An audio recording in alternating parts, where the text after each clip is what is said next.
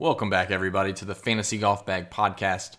My name is Drew Matthews, also known as Red Kachik, and I will be previewing the 2021 2022 season of the Shriners Children's Open. Um, this event's played in Las Vegas, Nevada. Uh, we'll talk about the golf course here in just a minute, and we'll talk about the players. My FGB rankings are already up on fantasygolfbag.com. Um, those are completely free. So if you want to check those out, you can go to fantasygolfbag.com, click on DFS rankings, and you can see all my player ranks for both DraftKings and FanDuel. It includes their projection and their projected ownership, um, as well as obviously the ranking that I have based on several different stats uh, course history, strokes gain, um, approach, off the tee even putting I bake into that. Uh, a lot of different things. So you can find all that at fantasygolfbag.com. Um, I'm also fully opened up the subscriptions for Fantasy Golf Bag. So if you want to join us and become a full time fantasy golf bagger, you can join. Uh, if you go to fantasygolfbag.com, you can click on the account and plans, and then you can either pay by week, pay by month, whatever you want to do.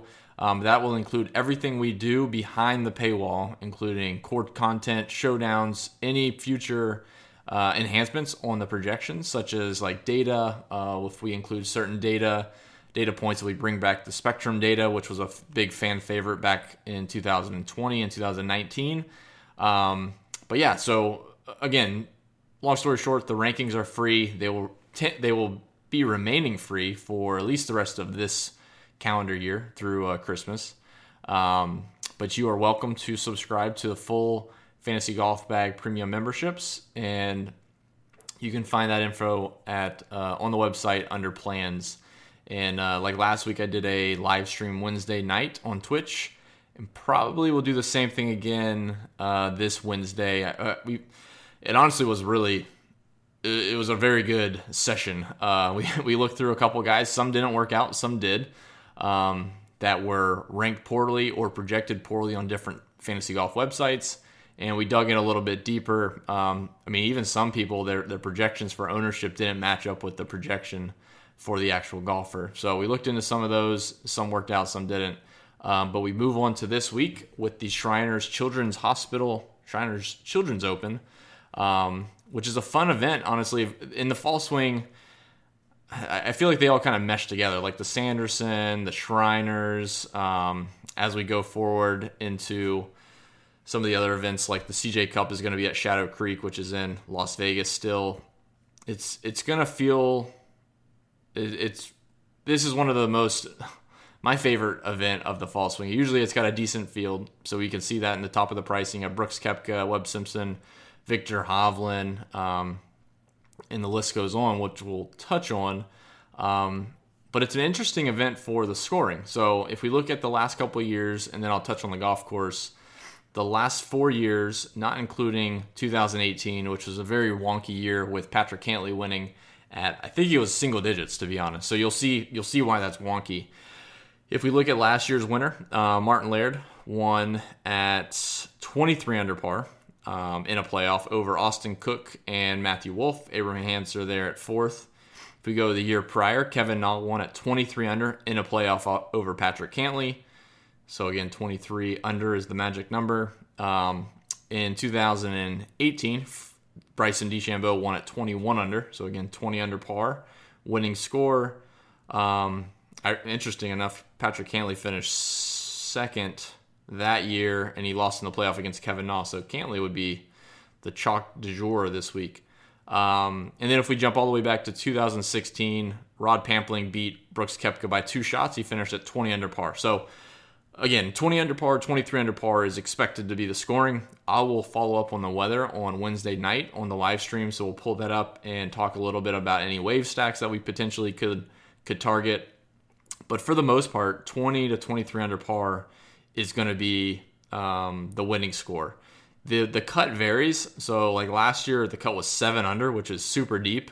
Um, the years prior was five under, three under, and three under. So um, again, I don't, I don't know how projecting the cut really matters. You you can look at the winning score; it's going to be pretty low scoring. You're going to want to target guys that can rattle off five, six, seven birdies in a round. Um, you know, a guy that's going to make two or three birdies but no bogeys isn't really going to cut it.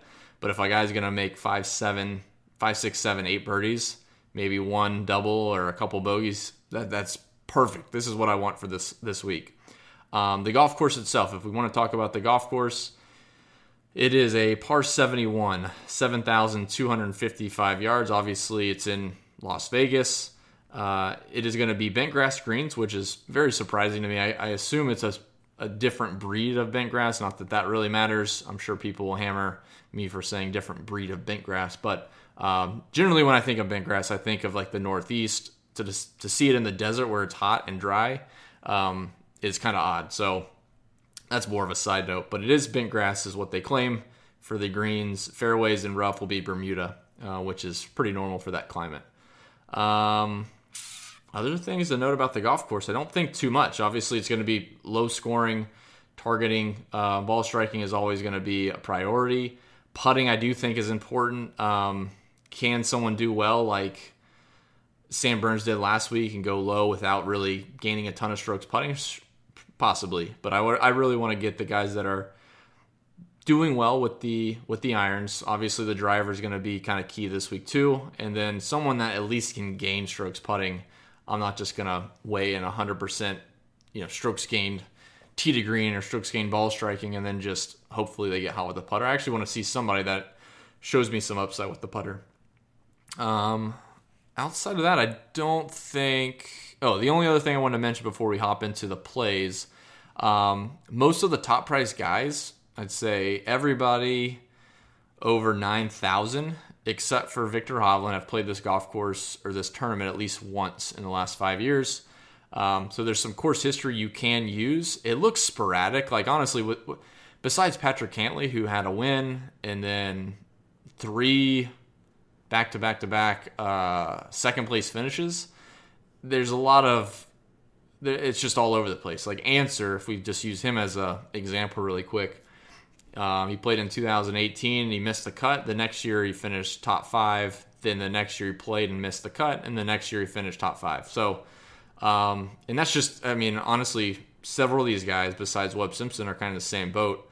Uh, Hideki Matsuyama, T16, then a missed cut. Sam Burns, T20, and then back to back missed cut. So, uh, Brooks Koepka, second place in 2017 and a miscut in 2020. So I want to kind of use course history, but I don't know if it's so much of the finishes as much as just playing here. Obviously, if I see someone with three or four miscuts in the last four years, it's probably a stay away. But uh, I did want to mention that most of these guys have seen the golf course, and honestly, most of them being one of the stronger players in a weakish field, uh, they all have fared well at least once. Um, Webb Simpson has been the most consistent he has gone the last four years 13th, 7th, 15th, and 20th. Um, so at 10 2, uh, I don't know if you know top 15 is really going to do it, but uh, obviously in cash games, 10 2 for Webb Simpson, made cut, top 20, top 15 is probably right where you want to go as your first click. But um, I think that's enough about the golf course. If anything else pops up between now and Wednesday, I'll bring it up on the live stream. And of course, uh, we'll talk more about some of these under the radar guys and uh, the weather for Thursday morning. So, the first thing I want to do again, the, the FGB rankings are on Fantasy Golf Bag and they are 100% free. I'm going to jump to the top ranked guys this week. Um, so, we looked at that a little bit last Wednesday, and I think a couple caught our eye. Uh, and I wanted to look at them first before we really get into it. So, like, starting from the top, if I just sort on everybody that is ranked 89th or higher, 89 percentile or higher, uh, Mito is going to be the highest priced, high ranking guy. So, um, he is 7,800 this week, a big price bump down from last week. But if we look at his his form, I mean, he's doing everything we want. He struggled last week. He finished 31st at the Sanderson. Um, third place at the Fortinet, and he had back to back top sixes right before the miscut at the Wyndham. Um, ball striking is there. He gained 11 strokes tee to green at the Fortinet Championship, and he gained eight and a half strokes tee to green last week, and he lost five strokes on the greens. I'm not too concerned with it. I think he's still a play. Uh, we have his projected ownership at 11%.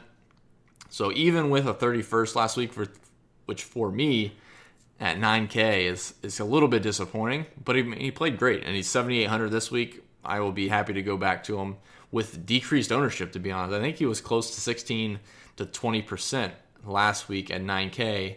Um, so this week at 7,800, I will d- gladly take some Mito. Um, the next one on the list is Ian Poulter at 7K. He just doesn't do much from a ball striking standpoint. Like he's never really popping. Um, I should say he's obviously a good ball striker, um, but he he's just too cheap. I mean, seven thousand for him in this type of field. He's never he hasn't played this event at least in the last five years, and I think with his history of making a lot of cuts every season, an event where he could get hot with the putter, he's known to get hot with the putter. Uh, Ian Poulter is obviously a great GPP play, but I think he's a he's a fantastic value at 7K. So Ian Poulter would be number two on that list. Trey Mullinax, um, actually two or three guys right in a row that are priced under 7K that I'll talk that I'll touch on. Trey Mullinax at 6600, Hayden Buckley at 6600, and Seth Reeves at 6400. All three of these guys are coming off of really good finishes last week at the Sanderson Farm. Uh, worst finish is Seth Reeves. He finished eighth. Um, the other two, Hayden Buckley and Trey Mullinax, finished fourth. So it's a little bit of a, a limited sample size, and you're kind of riding the hot play off of last week. Um, they all gain strokes putting, they all gain strokes ball striking. So there's really nothing um, like to note that they did exceptionally well or exceptionally poorly. So I do think those three. I wouldn't play all three together, but if you were, you know, building a rule out for your optimizer or whatever you're using to build, um, I would do a max of one of those, but definitely include those three in your player pool and GPPs. The just coming off of last week and they're cheap enough. I mean, another top 20 at their price is fantastic, and if they continue their hot streak, which we've seen guys do uh, over the past season, that are just kind of they just stay 6K, 7K. Think of like a Hank Lebioda. Um, they're worth playing at least limited this week in uh, in tournaments. Speaking of Hank Lebioda, he is next on the list. Um, he still ranks really well, and I'm not really sure why. He obviously had a fantastic summer with seven straight made cuts and three top tens. Um, and then his last three events this season, he has finished miscut, miscut, miscut. So it doesn't look good off the tee. Approach is, you know, kind of kind of up and down, probably because off the tee has been so bad. Uh, I don't want to spend too much time on Hank Lebioda, but I did want to mention if you go through the rankings, he's ranked plenty high to play. Um, but I have no interest in playing Hank Lebioda. I think it's just residual uh, ball striking stats from the summer where he played really, really well. And then the last one down there is Sam Ryder at 6,300. Again, had a couple events now gaining strokes on approach, and that's really what buffers him being so cheap. Um, I don't have any interest in Sam Ryder this week, and uh, he's played. Let's see this event. Each of the last four years, um, he does have a third place back in 2018, but you have to recall 2018 he had a he had a season where I think he got into like the congressional event for Tiger. Um, and he was like first round lead in Texas for the Houston Texas Open, I think. Like he had a really good a really good year. So I think 2018 is more of the state of his game at the time. Um, I don't think it's a course history play this week for Sam Ryder, unfortunately. All right, I think that does it for the top rank guys uh, overall that I just wanted to hit on really quick. Let's go ahead and jump into the player pool. And again, I'll, I'll try to keep these podcasts under 30 minutes. We're right at about 15 minutes right now, so we got about 15 minutes left to go um, to walk through these different pricing tiers. So, as I mentioned, in the 10K and up range, Webb Simpson is definitely going to be the cash game play at 10 2. Uh, his course history has been fantastic. He ranks really well for me, ball striking wise. Um, we all know about his putter, but it's it's honestly a, a, course like this on bent grass, which is not really his best surface. I mean, it's a he's better than average, but it's not his best surface um, for putting. I think at 10-2 though, it just opens up so much if you're essentially guaranteeing a made cut and most likely guaranteeing a top 20 or top 25 at worst. So Webb Simpson at 10-2. um, is probably the go-to. I think Abraham Ancer has as much upside, if not more, than Webb Simpson at 10-4. He's just a little bit more sporadic on this golf course, and that's the only reason why I wouldn't throw him in cash. If you want to play super aggressively, you you do play Ancer in um, three maxes, uh, single entry stuff like that over Webb Simpson, but Ancer Ancer is a fine play. He just with the missed cuts in the top fives, it's a little bit more up and down.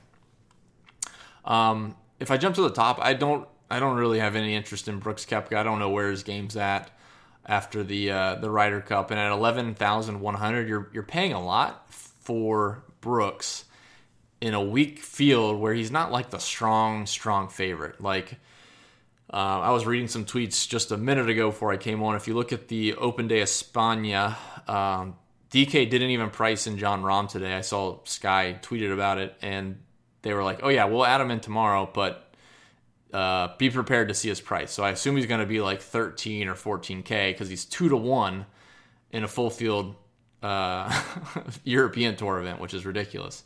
Two to one. That's Tiger Woods back in 2001, 2002. So um, I don't really have any interest in Sam Burns uh, either. I, I, don't mind playing him this week off of the win. It doesn't bother me, but I, I, would rather just save salary off the top tier. I don't think they have as much win equity in a weaker field like this, and I think it really limits you on your floor as you go down to the 7K and 6K um, for rounding out your lineups. Uh, Viktor Hovland I like quite a bit, so that's really the tier that I would stick to. Viktor Hovland, Abraham Ancer, and Webb Simpson. I watched Will Zalatoris last week. Obviously, he made the cut and had a little bit of a run there. Um, I think he had a really low round on Friday, but I think he's borderline on. He's borderline getting the putting yips. I mean, it's been bad. I've seen a few videos a couple months ago, but even this this weekend, I mean, he was missing like three footers, two footers. It was awful. So, I, ball striking wise, he's always going to be in play, but just from my eyesight, watching him play on a course where you know 20, 20 under par plus one, I don't think he can contend um, paying 10-1 for him this week until the putter gets squared away. So I'd rather just allot my shares up to Hovland and Ancer and Simpson. All right, let's go down to the 9K range. Uh, this one's pretty much wide open for me, and I think it may be an interesting range, if I do dare say, you could just completely fade and you would have extreme leverage on the field. Um, I think it's I think it's really scary to do that. But if you look at the ownership, so just like Kevin Na, 9100 up to Louis Oosthuizen at 9900, right there is uh, is six guys. Their average ownership is 19.5% um, with a sum of 117%. So those six guys right there averaging 20% ownership, if you just cut them out, that's 100% uh, ownership you're cutting out of your player pool immediately. Um, so I think that's an interesting angle in in the smaller smaller dollar high GPP um, tournaments. So uh, outside of that, they're all in play for me. If you wanted to pick and choose, uh, I'd probably go Hideki over um, Louis Oosthuizen. I'd probably take Scotty Scheffler in that group, and then probably Sung Jae. He played pretty well last week. Again, they're all going to be around 20% owned, so it's kind of pick your poison. But I really, I really like the idea of just fading this group and just hoping for no one to win. And if you take that route, and if you have the bankroll to do it, and you want to be a little bit more risky, you you just take this whole chunk out of your player pool, nine thousand. Si Woo Kim up to Louis Oosthuizen and just bet them, bet them outright. I mean, they should be 20 plus to one. I'm going to pull up uh, DK Sportsbook really quick as we got you live on the show. Bear with me. Let's see.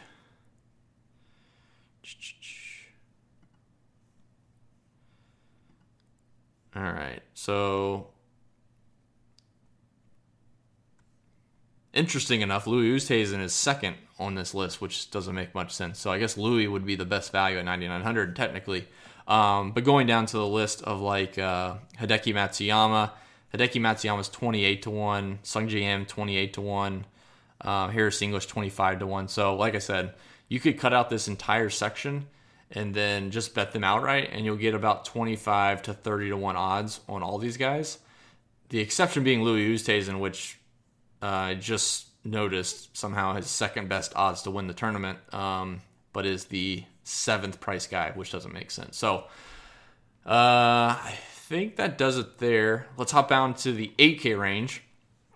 I think this is a lot more wide open too with uh, actual in play guys. Like I would rather eat the chalk on the pricing of a Corey Conners and a Paul Casey.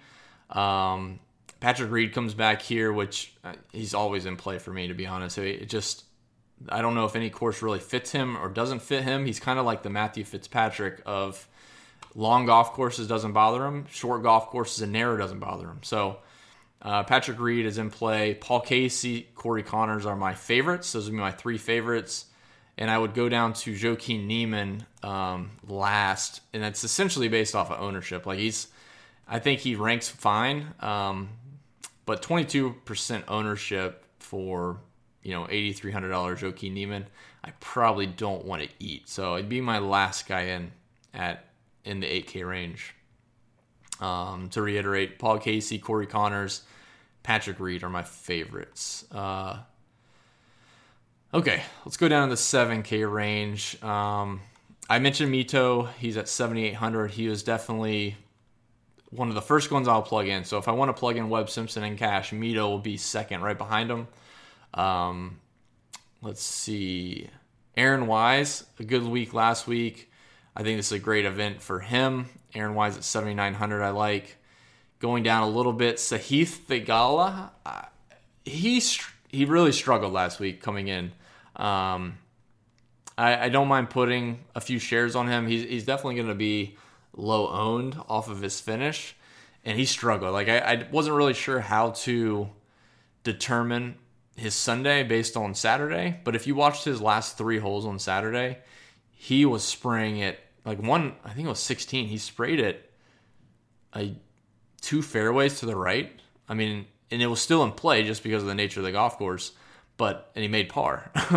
but I mean, any other golf course, it's not going to be that's not going to be playable. So I'm not sure what he'll take this week, but I do like playing a guy that came in with some confidence, maybe had a letdown, and now he's kind of fired back up to play well again this week. So um, anyone else in this group, I mean, Danny Willett coming off a win. I don't, I don't know if if I really want to chase it, um, but he's gonna be he's gonna be two to three percent owned, so doesn't always hurt to just play a guy that's coming off a win. And then, uh, interesting enough, interestingly enough, um, Maverick McNealy is going to be the highest owned in this range, um, in the high sevens. So that'll be a fade for sure for me. Um, I don't think anyone else. Emiliano Grillo, as we go down the low sevens, he's still in play. Uh, Taylor Moore, 7,300. I talked about him last week. I'll be playing some of him. Pat Perez has had a good history here. He ranks really high. Luke List also ranks really high, but the putter is what kind of bothers me. I'm going to pull up Luke List stats really quick while we got you on the podcast because he's actually surprised me a little bit this last season. Um,